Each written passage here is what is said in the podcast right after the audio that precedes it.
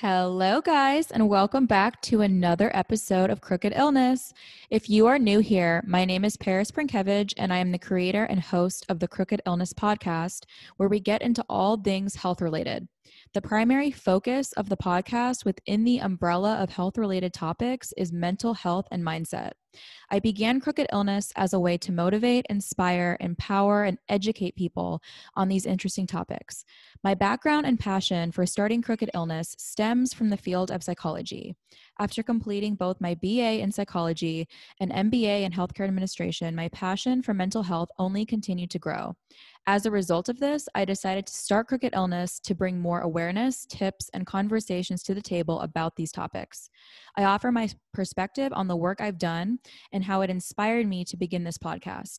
Along with this perspective, I also speak about my personal experience with mental health and how I use those experiences to help educate, inspire, and motivate others. I really enjoy doing interviews and connecting with people who also love to discuss and learn more about mental health. If you would like to learn more, become a guest, or connect, feel free to reach out to me by shooting me a message on Instagram, LinkedIn, Facebook, or to my email of crookedillness at gmail dot com. Hello, you guys. I am so excited to tell you about this episode that you are about to hear today. So as you guys can see from taking a peek at the title, Defeating Our Inner Enemy. This episode really focuses a lot on inner strength, ment- mental strength, and I'm super excited to feature the story of my guest today. I'm not going to tell you guys too much about her or her story because I really want her to get into those details for you, but I decided to do this episode with her after, you know, ha- getting an awesome message from her on Instagram, chatting with her, having this incredible conversation about all of the things that she has personally gone through while being in the military, deployed in the military, receiving a cancer diagnosis, going through chemo and treatments, and then also coming out and publishing an incredible story telling her experiences.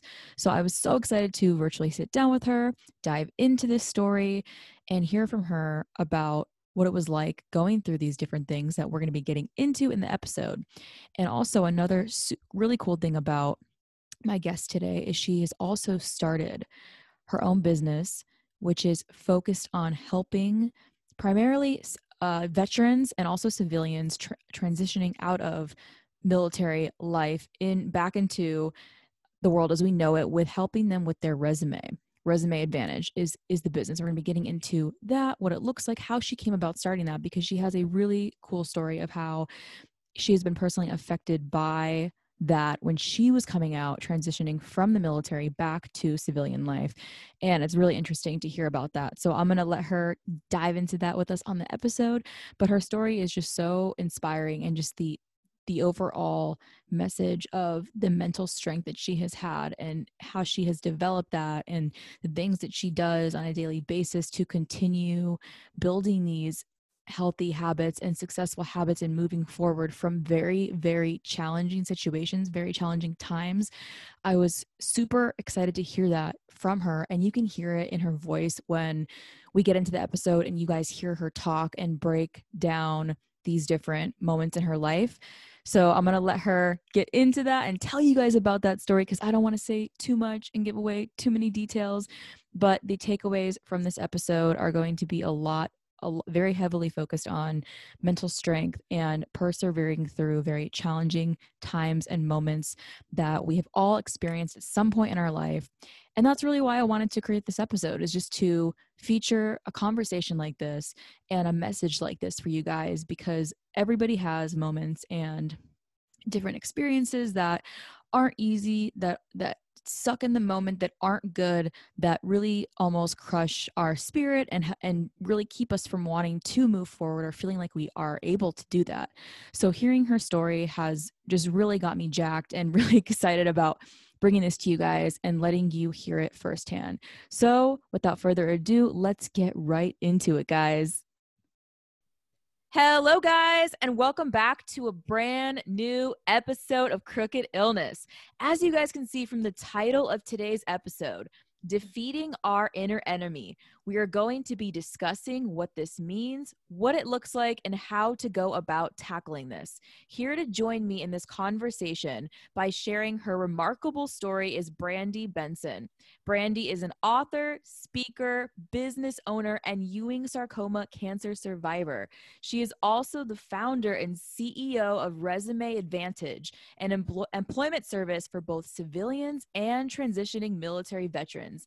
I'm very yes. excited to have Brandi here today to dive into her story and how she was able to defeat her inner enemy and how you can too. So without further ado, welcome Brandi to the podcast. Yay! I'm so excited to be here. First of all, thank you for having me. And then you said it correct. It's called Ewing sarcoma. A lot yes. of people don't know how to say it the correct way. I didn't either for a long, long time, but yeah, good job, girl. The pronunciation thing always gets me because I'm like, I want to, how do you say it? Teach me to say it because I don't want to yeah. be like, she had this. And it was like, what? What is she? Yeah. What is that? So yeah, how do you spell that? Yeah. Get it down. So yes, yeah, so I'm excited because I remember last time we talked, we had a conversation that went on for a while and we just kept talking yeah. and talking. And you were telling me about your experiences and your story. And I was like, we got to have her on here right now to get into this. So I yes. would love if you just to hear about your background and give us a nice yeah. overview of your story. Okay. So I am Brandi Benson. I am a Ewing sarcoma cancer survivor. I'm a cancer advocate. I'm C E O. You did a really great job with my intro. So that's all correct. And um, I discovered my cancer when I was deployed in Iraq. I was deployed in two thousand eight to two thousand nine. And it was around December timeframe when I kind of started experiencing the symptoms of the sarcoma. Uh, and it was just extreme fatigue. And I didn't know that that's what was like contributing to this tiredness. I thought it was just, I'm in the middle of a war zone. I'm exhausted. I'm away from my family. I'm twenty-four. You know, this is a really big shock to me. I've, I've been in the military for about six months. So I literally went from straight out of basic training, A I T, to war. So I thought all of that was just why I was so tired. So I discovered my cancer in two thousand nine, go through all of my treatment. I had seventeen cycles of chemotherapy. I did five days on, eight days off, five days on, eight days off. And I continued that for about ten months. And they also removed my adductor muscle. So that's the muscle that allows you to like sprint and jump or help. It's one of the muscles Um, to help with like the agility movements and to keep your legs in. So it's a muscle that brings your leg in when you're walking or running or doing flutter kicks, stuff like that. Um, so they removed that. While I was sick with cancer, I started creating a, I started writing in a journal. And the journal was kind of like um, a dedication kind of a little bit to my nephew. So everyone Aww. Thought I was going to die. Everybody, the doctors, no one really knew if the treatment was going to be responding or not because they had never really seen a case of Ewing sarcoma in person. They've never treated it. They've never dealt with it. So all my treatments were from like the fifties or the sixties. I don't know which. And they also era. Didn't know what it was at first, right? I can remember you were telling yes. me, I think, did yes. they misdiagnose it as a they different did. Cancer or they, yeah. Yeah. So they first told me that it was a nerve sheath tumor. And then after I do another biopsy, I'm at Walter Reed and, you know, um, have to get a, like a clear, definitive answer of what exactly I have.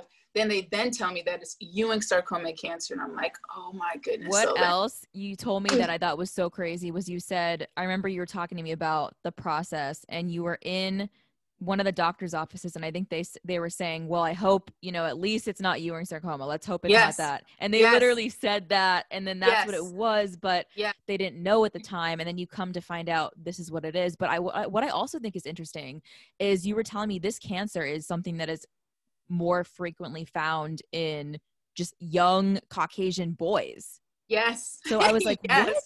That's also pretty qu- crazy as well. And, you know, especially like you were saying, you were in the best condition of your life mm-hmm. in the military, six months in basic training, all this kind of stuff in such good, good condition that, mm-hmm. you know, you were, you know, just having that experience and thinking, wow, you know, this can affect people, you know, of all kinds of just any situation. That was crazy, especially hearing that. I was like, yeah. Wow. And you, and when I, when I first got diagnosed with, or when I was first thinking that it could be cancer, I'm thinking it can't be cancer because I'm healthy, I'm young, I'm in the best shape of my life. You know, I don't smoke, I don't drink, I don't do drugs. Like, I don't do any of those habits. Like, why would I have cancer?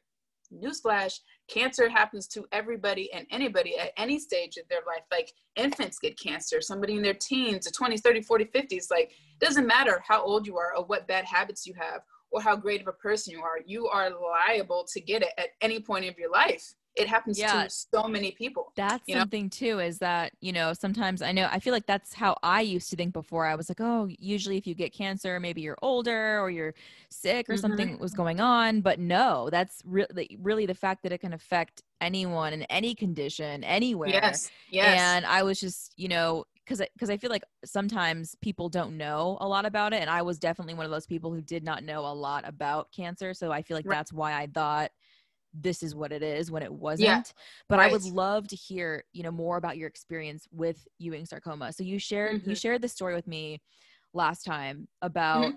particularly about mindset during that time that I thought was really cool. So what was it like, and what was the most helpful to you in terms of mindset during that time when you were going through that?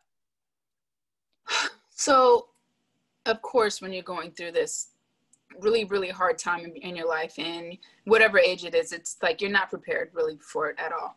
Um, so of course you're going to be sad. You're going to be depressed. You're going to feel helpless, hopeless. You're going to have all of these feelings that are very foreign to you.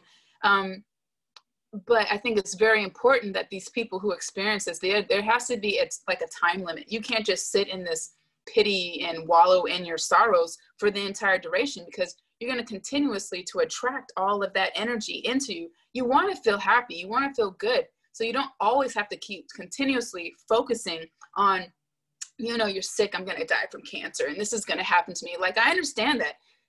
And, and, and that's, I feel like there is a time period where you can't play the victim the whole time, you know? So it's like, okay, this happens to me, this happened to me, or whatever the, the case may be. Now it's time to, okay, do you want to feel like this forever? Do you want to be this in this position? If the answer is no, then you need to start thinking on the future and how great it's going to be and how you're going to beat this and what life is going to be like after the chemotherapy, after the treatment. So start looking forward to these things in life. Um, even though you've, you have something right now that's hindering you, it's not always going to be the case. And so with me, I definitely was very sad. I was very depressed, very helpless and hopeless, all of that. But there came a point in my life where I said, you know what? I don't even know what time frame. I think it was like three months into the treatment. And I was just like tired of being sad and sick and not well. And, and I'm like, the only thing I can control are my thoughts. You know, and my thoughts and what I'm thinking is like, it's making me feel bad. It's making me feel sad. I feel not well. So I'm like, if I can just turn it around, even if I don't really feel like it, like yeah. just start changing my language, wow. and changing things, like that really helped me create a shift. And I remember talking to my mom, and I was like, you know what, I'm not going to be a victim twice. So I'm a victim to cancer. Like, I feel like I couldn't really do anything, but I don't have to be a victim to the prognosis, to everything that the doctors say that's going to be happening to me. So I was like, you know, I'm, I'm going to beat this, and I don't know how it's going to happen. I don't know when it's going to happen, but I'm going to be a miracle somehow, some way. And my story, and I remember telling you, I was like, my, I'm going to help people. Like, this story is going to be able to be a life-changing um, situation. And it, lo and behold, you know, it, it took years. It's like twelve years later, but it really, like, I can see why it happened. I can see um, the transformation. I can see when I'm talking to people, like, I'm able to give them hope and inspiration and let them know, yeah, but you have your thoughts with you. You can control your mindset. And if you can control your mindset, then you can really control anything, because cancer, it's really a mental game, because it strips you away from all of your physical strength. The only thing left is your mind. You need to be I able to love control that. that. That's it's amazing. So true. That's incredible. So true. That's so incredible, especially, you know, bringing up the point of the power in our thoughts and how that those are our own, and we have those, and we can, we can control those and turn yeah. those and flip those into, yeah. like you said, you know, when you were sitting there three months into treatment and, and still feeling very down, very sunken in this place of feeling like there is no hope, there is no anything moving forward, but being able to turn that around and say, you know what, I don't need to sit here and be a victim twice. And I think that's mm-hmm. amazing to bring up that mm-hmm. point. And also another thing I think is really cool is the fact that you kept this journal, you kept this mm-hmm. journal and you were, and I, and, and turned this into the book that I have right here sitting in front of me yes. that arrived today. And I'm excited, you guys. It is The Enemy Inside Me. She wrote this incredible story that I'm super excited to read about her experiences with Ewing sarcoma, with, with military experience and all of that, and being able to really, you know, put that into something where people can hold it and read, read it and relate to it. And mm-hmm. some way, in some form, hear your story and see what you went through and say, wow, if, if this, this happened to her and she overcame this and this is what she did, then maybe I can too. Maybe right. there's, there's hope. And just exactly. having that maybe, I think, is so powerful when you're in such a, such a dark whole state of mind. Maybe it is. It is. Can grow into possibility and then yeah. working towards overcoming that. And I think that's mm-hmm. so, so awesome and just so important. And, you know, again, like that makes me want to get more into the book. So I'd love oh, to, excited. yes, to dive more into this. So I remember you telling me about the book initially. And, mm-hmm. you know, like I mentioned before, starting out as a journal that you were keeping for your nephew, Donovan, yeah. during your journey yeah. battling Ewing sarcoma. Um, yes. So I want to hear, so why did you write about it in that journal? And what was it like turning that into a book? So the doctors, the team of doctors, um, they really didn't have any great news for me. So everyone thought I was going to die. I would have the chaplain coming in and out of my room, like at least once a day. And it would happen for months, months, months. Well, not months, we'll say about a good two months, come in like once a day. Then it went from once a day to like once a week. Then it went for like every two weeks. And then it was just once a month. But they were doing that because they wanted me to, was I ready to die? Um, uh, are my affairs uh, arranged correctly? Um, is my will updated? Uh, is everything left to where it needs to be? So I'm literally thinking, oh my God, like nobody really thinks I'm going to live.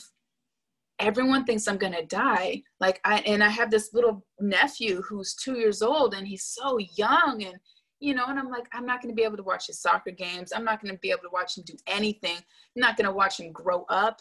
This is like the most I'm going to see is this little tiny person. I'm like, this is terrible. Like I know going through this was really hard for my family and for me leaving them. But I was really distraught that I was going to be leaving my nephew and not building any type of relationship with him. So I kind of just started writing a journal, and the journal was really him and I and my mother, what we were doing, what was going on, you know, um, just documenting everything that I can. In the event that I did die, I wanted to leave that for him. So he knew that, you know, he had an aunt and it's more than just something on paper. And I loved him. And I wish I could have stayed longer. So I was just really just pouring my heart out about what was going on. And I'm so sorry that this has to happen. And I, if I could be different, like I would stay. So it started out as a journal to him.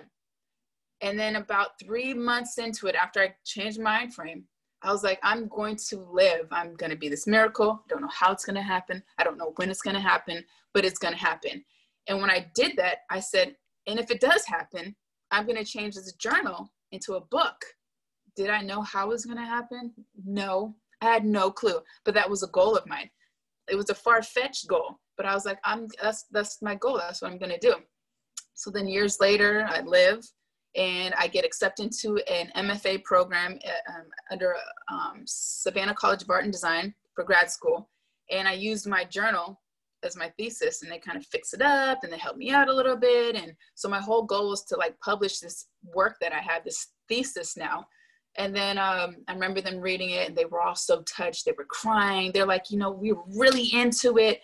And they were like, we highly suggest that you finish it. And I'm thinking, it's done. um, there's I no love work that. on that thing. Like I'm finished. There's no more going on. Like I can't write anymore. So I published it in two thousand eighteen and I kept my promise, and that's how it That's amazing. I, I remember you telling me that story of w- mm-hmm. when you were in school and using the journal as your thesis, and then, you know, having, having people read it and have these reactions and mm-hmm. responses of, you know, just being so overwhelmed with emotion and actually feeling connected. That's really what I honestly love the most mm-hmm. about emotion, because I feel like sometimes it's so, it could be so taboo to show how you feel and express your feelings. But I think it's so incredible when you're able to do that and connect with somebody and have them leave reading this journal and saying, wow, like this mm. did something for me. This did something yes. for me. This ca- caused something within me. And that's what I think is the, the best thing of how, of that, that reaction and you actually taking that and turning it into a book. Cause that's such, mm-hmm. a, that's such a huge accomplishment, you know, to do mm-hmm. that. And I didn't know I was going to do it. I know. It just and, happened. I was like, y- okay, I'm just going to go for it. Go for yes. it. Yes. And that's, it. that's so inspiring. Just, I mean, to so many people, even, even me, you're very inspired, like making me want to actually get, finish my book and do that because, you know, seeing the, just the power in your story and your experience and how you were able to change your mindset and flip that, I think is so incredible and so va- I mean, anybody can take away so much value just from mm-hmm. that, from shift. And it doesn't matter what, you know, situation or struggle you're facing, whether it's cancer or something else, something, whatever right. it is, you know, right. just having a shift in how you view what's in front of you, how you mm-hmm. view yourself, how you view your capability or ability to move forward and really right. being able to like take control of that. Cause sometimes, you know, we feel like when we have these thoughts of fear, shame, especially cancer and feeling like you are going to die. This is it. Everyone around me thinks that I am going to die and they're trying to prepare right. me for this. Right. Being in that, that moment and just having all this happening around you, that is to anybody, of course, you know, understanding how overwhelming that is. And for someone like you to be able to switch that and say, you know what, I'm going to, I'm going to get through this. I don't know how, but I'm going to, and having that mindset, because like you said, you know, when you really think about it, you know, with cancer, it strips away the physical. So you are really left with your mind, your yes. thoughts. And, you know, yes. that's, but you, cause it is so easy, I feel like, to be overwhelmed and to, and to just sink deeper. It's easier, but it takes, I think it takes a lot more to come out of that, come out of that place and really move forward in that way. So I, you know, th- that to me resembles so much mental strength. And we talked a lot about that last time we were speaking and mm-hmm. you said something powerful to me that I wrote down because I always write things down that people say so I could bring it up later. I'm like, this is amazing. So you right. explained to me the um, necessity in having mental strength because mm. the cancer takes away the physical strength, like we mentioned. Right. So what did you do to stay mentally strong throughout your experience with cancer? I lived for the future. I found things to live for. I went out and bought a car. I told you the story about getting the car yes. that I got. Yes. Like I literally had to talk the salesperson into letting me purchase the car because I was so sick. I was ill. I looked not well. And I remember sitting, her name was like Betsy or something with a B. She lived in, um, but on, uh, it was in Maryland, Silver Springs, Maryland, at the Kreitz, like Kreitz Center or something in, in Maryland. And I remember talking to her and telling her like, I need this car. This car is going to help me live. I'm going to have something to look forward to. So having things to look forward to for the next day or the next hour, or whatever it is, like, what is it that's pushing you to what make was so cool about that was how you, you were telling me that story about the getting the car and ha- and looking forward to the car payments. And I was like, I what, I was like, what an awesome yes. thing. What an awesome thing. Cause you know, who really does, who really sits there and is like, I'm going to pay my car payment. I'm excited. I'm fired up about this, but you yes. saw that you wanted that and you yeah. were, and that's, that's so cool. Like, wow. I, I could, I was there every month and sometimes I'd pay double. oh my gosh. I love I, that. I was, I needed something to look forward to. Of course you need a strong support system, but like what is going to keep you for the next day, for the next week, for the next month? What is it that's driving you? What's giving you purpose to breathe and live? And I was just looking for any and everything that I could did, that I could live for. So it was going to be the book that would then turn into a, um, I mean, the journal that would turn into the book. It was watching my nephew grow up. It was getting this car and making these payments. It was, you know, um, being strong enough so I can like pave a path for people who then have sarcoma in the, in the, in their future sometime. So it was just small little bits of things that made me feel like, like I have to live, like you cannot give up. You know, this is not the end of your story. This is just a chapter of your story. Like this doesn't have to be the whole story. So whatever I could do to make myself live. I even, I remember there was one point, um, I think I was a P F C at the time. And I had one of my N C Os who were coming in, she was in charge of me at the Warrior Transition Unit. So it was a W T U unit. And um, I remember talking to her. She was also a cancer survivor. And I remember talking to her. I was like sitting in my bed. I'm all like sick and stuff. And I remember saying to her, uh, you know, I should be getting promoted in, in the next month here, coming up pretty soon. And she's like, money should be the last thing on your mind. I'm like, it's beyond money. Like, there's something to look forward to. Like, I'm going to be a, you know, a specialist coming up pretty soon. I know I'm in a, like a wheelchair and I'm not feeling well, but this is something that's, um, that I'm looking forward to, you know? So next month I'm going to be a specialist. My money's going to increase. I'm going to pay money on a car payment. Like, I had weird little things that really just helped me feel like I was in control again.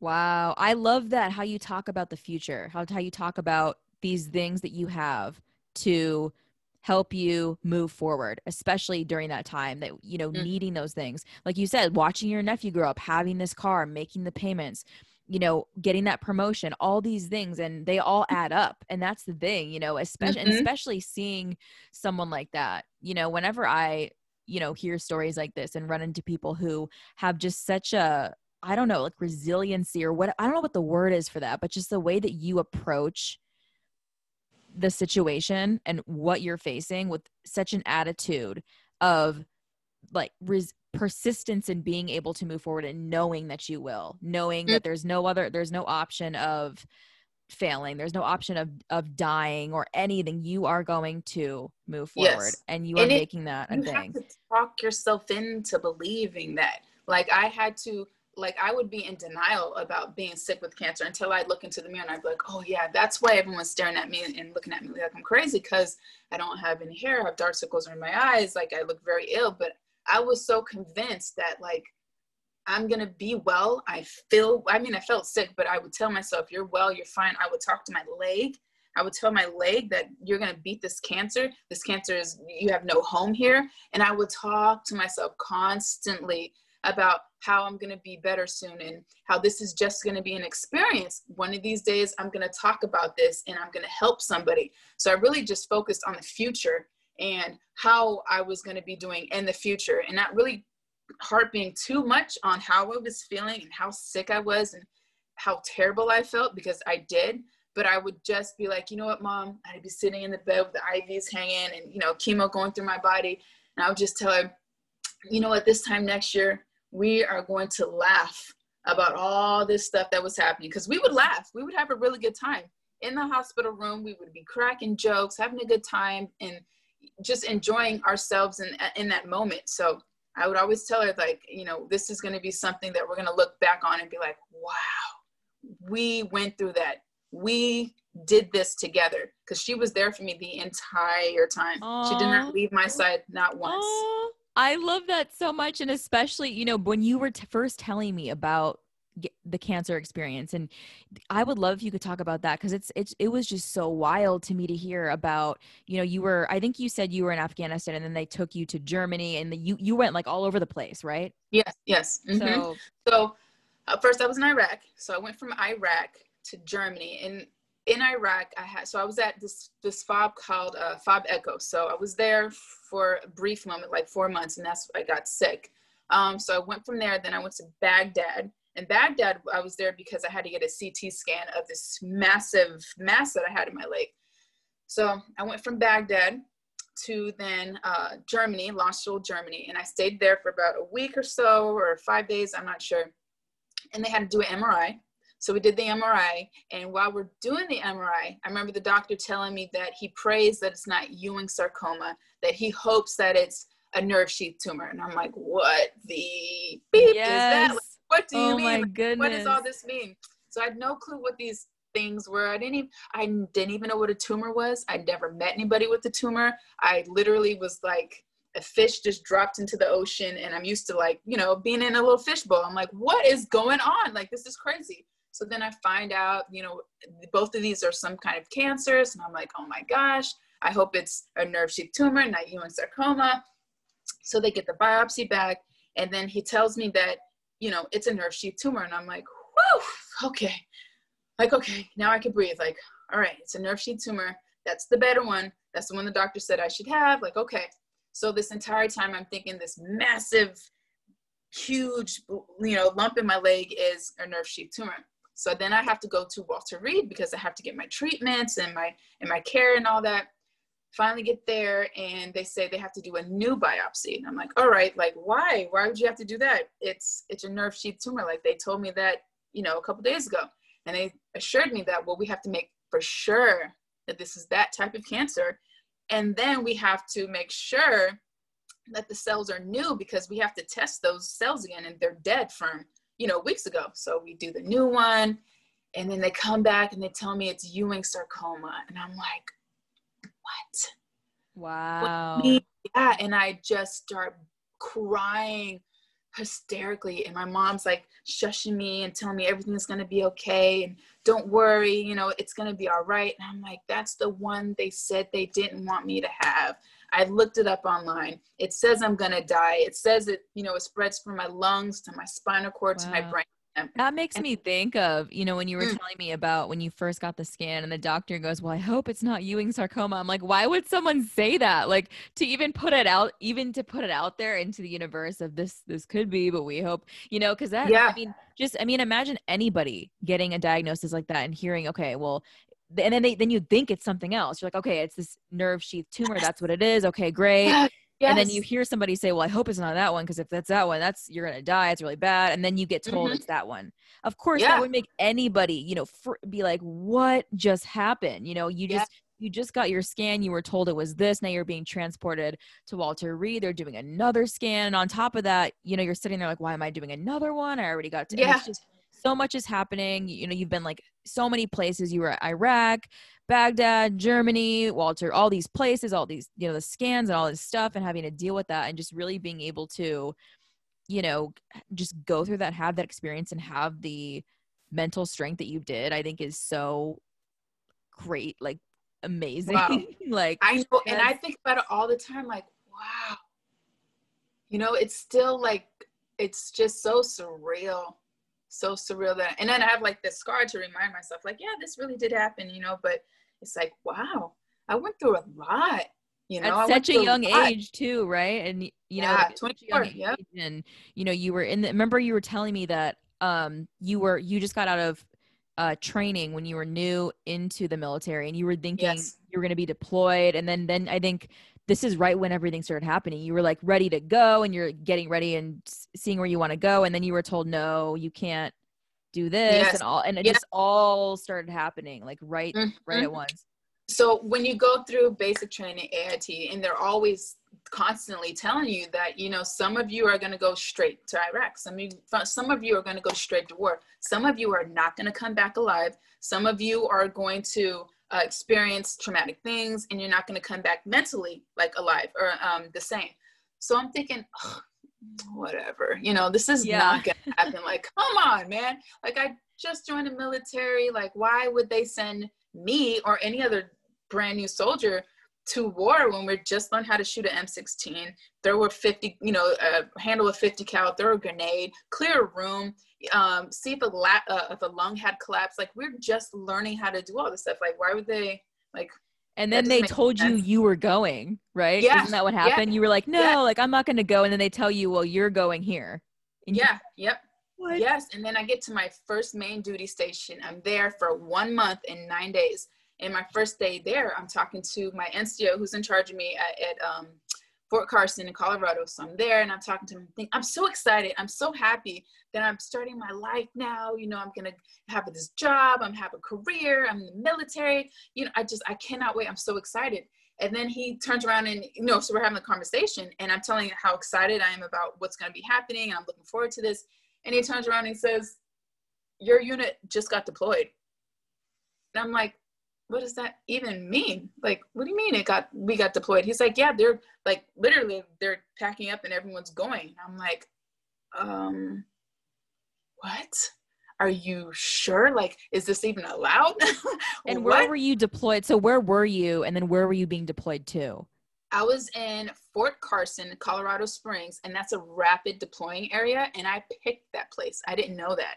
I just wanted to go because there's deers and there's yeah. foxes, and there's bears, and I loved working out and I wanted to jog and run and experience the snow and all that stuff. So I'm thinking I'm going to this beautiful nature, picturesque place.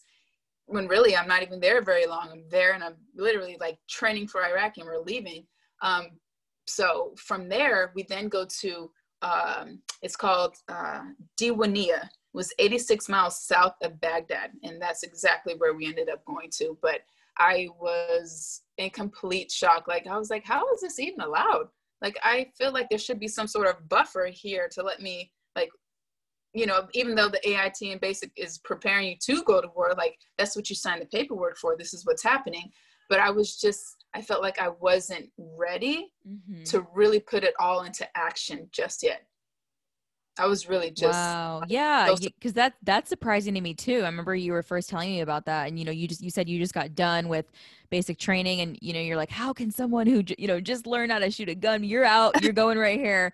But yeah. you know, that, that, that is so wild, you know, just the whole story of how that, how all of it unraveled and happened and how, you know, you got deployed and then, then the cancer hit and then, you know, getting treatment for that and going through all this stuff and then, you know, doing the journal and then going to school and using that as your thesis and turning into a book. I just think it's so like, it's a great, this is a great story. I love it. You know, just like all and just the, the whole attitude that, you know, you've really had. And also I want to also talk about, um, the inspiration behind starting Resume Advantage. Cause I remember you yeah. telling me about that. And I thought that was so cool that you started something like that because of, because of your own experience. So mm-hmm. I'd love if you could get into that and talk to me about what it is, where you got mm-hmm. the idea f- um, from and the impact it has had on you and others. Okay. So when I was, so my entire plan for joining the military was to, Um, of course, defend my country, be part of a huge organization that I'll be super proud of and proud to be in and represent. Uh, but it was also to someday become an officer and retire in the military. So that was my entire goal. Like, I want to be in here. I'm a lifer. We call them a lifer. I'm being here forever. This is my job. This is what I'm going to be doing. This is my new life. So when I ended up getting sick, I realized that I'm kind of like a hindrance to the organization, to the Army. I can't run. I can't sprint. If I got deployed again, God forbid that I get into a firefight, I would be a liability because I can't get up and sprint and run like I need to. I can't, my leg is dragging. I don't have the strength anymore. So I was just kind of really beaten up and sad about that. So I ended up going through the, um, the transition program where it's about six or eight months long, one of them, it's been a while. And where they do your resume, they do your cover letter, they get everything all ready for you. And Um, so through this program, they kind of pre- prep you and get you ready for transitioning out of the military into the civilian sector. Um, so with that, I went through the program and the resumes were very like cookie cutter. Like everybody had the same type of resume. If you and I both were forty-two Alpha, your resume is going to be the exact same as my resume because we did all the same training. We did all the same jobs. There's nothing that's going to really stand out. Maybe a couple of awards and stuff like that, but and deployments and, you know, things like that. But I felt like the resume lacked originality. It lacked um, uh, what made us truly stand out as individuals, because if we're both trying to go for the same job and all of our resumes say the exact same thing, like how do they know who to pick and why they're picking them and if we're good for this organization? So I was really bummed out that this was my experience. And lo and behold, that was a lot of people's experience, even till this day. When they're getting out, they all feel not very prepared. And it's not like it's the military's fault or whoever's fault. It's just maybe it's not hitting its markers correctly. So when I was going through the program, I was like, if I could just help others, or if I could, um, you know, be some, of some sort of service to let people know that, yes, you're going to be getting out.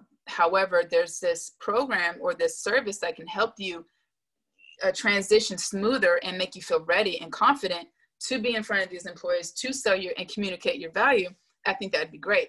So I opened up Resume Advantage, and that was for, originally started out for those in the military, transitioning out for the veterans, coming to the civilian sector and kind of communicating their value and their experience on paper the correct way so they can get the jobs that they deserve, because a lot of people don't know that they qualify for that position. All I have to do is a little bit of tweaking and changing the jargon and presenting themselves the proper way, they can get the position, they can talk to that position, they can sell themselves that way. Uh, so that's what I do now. And that's how I feel like I'm able to give back and to help people. And I just feel like it's, it's a great, great, great position to be in, because I'm a life changer. I literally am able to help people get jobs where they're making twenty thousand, uh, like forty grand, it's like a hundred thousand dollars. And it's all, if you can change the verbiage in the resume, you can get the job. And of course you, you have the experience as well, but you can get that job and have so many people that will reach out to me. I got one guy, I'm not gonna say his name, I'm sure he wouldn't care, but he's been offered like five jobs, all military, all, all, all uh, contract positions, government positions. And one of the jobs offered him a hundred twenty thousand dollars to start off with. He was supposed wow. to get it, COVID happened. But after that, he told all of his friends, and I'm getting so many references and people. And it's like, wow, I'm really able to help these people get these positions. And it's so rewarding. So I opened up that business because I knew that there was a missing component that could help service people who are getting out, and you've given up so much of your life already and you defended your country, you know, this, so the best thing I can do or I can help with is help them transition to the right job. Yes, I love that. I thought that was so cool. And we were, we were talking about that before you, you let me know about Resume Advantage and how your own experience was as well, you know, with, with being in the transitional program that you were in, where all of the resumes looked the same or identical or very similar, and also having other people struggle with that as well and saying the same thing, coming out, same kind mm-hmm. of issue. And I think that's amazing that you're, you created this to be able to help people and, right, like you said, communicate their value in front of employers and really do that yes. in a way, because, you know, not, and I also like how you mentioned, you know, that, you know, it's not anyone's fault why this isn't working. You're just, you just have something to, to help it out, you know, a solution yes. to right. help people with that transition, because, you know, I don't know, I don't know what that's like, because I've never been in the army or military to transition out of, but mm-hmm. I've talked to people who have, and they did, you know, bring up kind of similar things as you, you were saying, you know, kind of how there, there seems to be some gaps in getting, getting out and coming back to civilian life when it comes to, you know, jobs and different things, and just dealing with trauma and processing that and, you know, getting help with these things. But I think that's so mm-hmm. important and such a thing that is needed for people, you know, to have that as an option, you know, if they mm-hmm. are struggling with that or wanting to learn more about something or fix, fix a certain thing, just having that as an option that's out there and available. So I think mm-hmm. that's awesome and incredible. And I also, you know, want to say thank you to you, Brandi, thank for you. making the time to come out here on Crooked Illness and chat with me, share your mm-hmm. story, which is amazing. And just, you know, get into all the details with, you know, what it was like with Ewing sarcoma and a little bit of the background, you know, being in the military and starting Resume Advantage and having all of these experiences. I think it's been so awesome talking with you and, and hearing thank the you. details on all of this. So of course. Yes. Thank you for having me. I've had a great time. Yes. It, it, when you have a good time, it goes by so fast. I'm like, I know. Oh I know. I was like, this is going to be so much fun. And you guys, when you guys, you need to check out her book, The Enemy Inside Me. I have my copy sitting right here in front of me. I have it right here. Woo, woo, how woo. exciting. I'm so yes. excited to read it.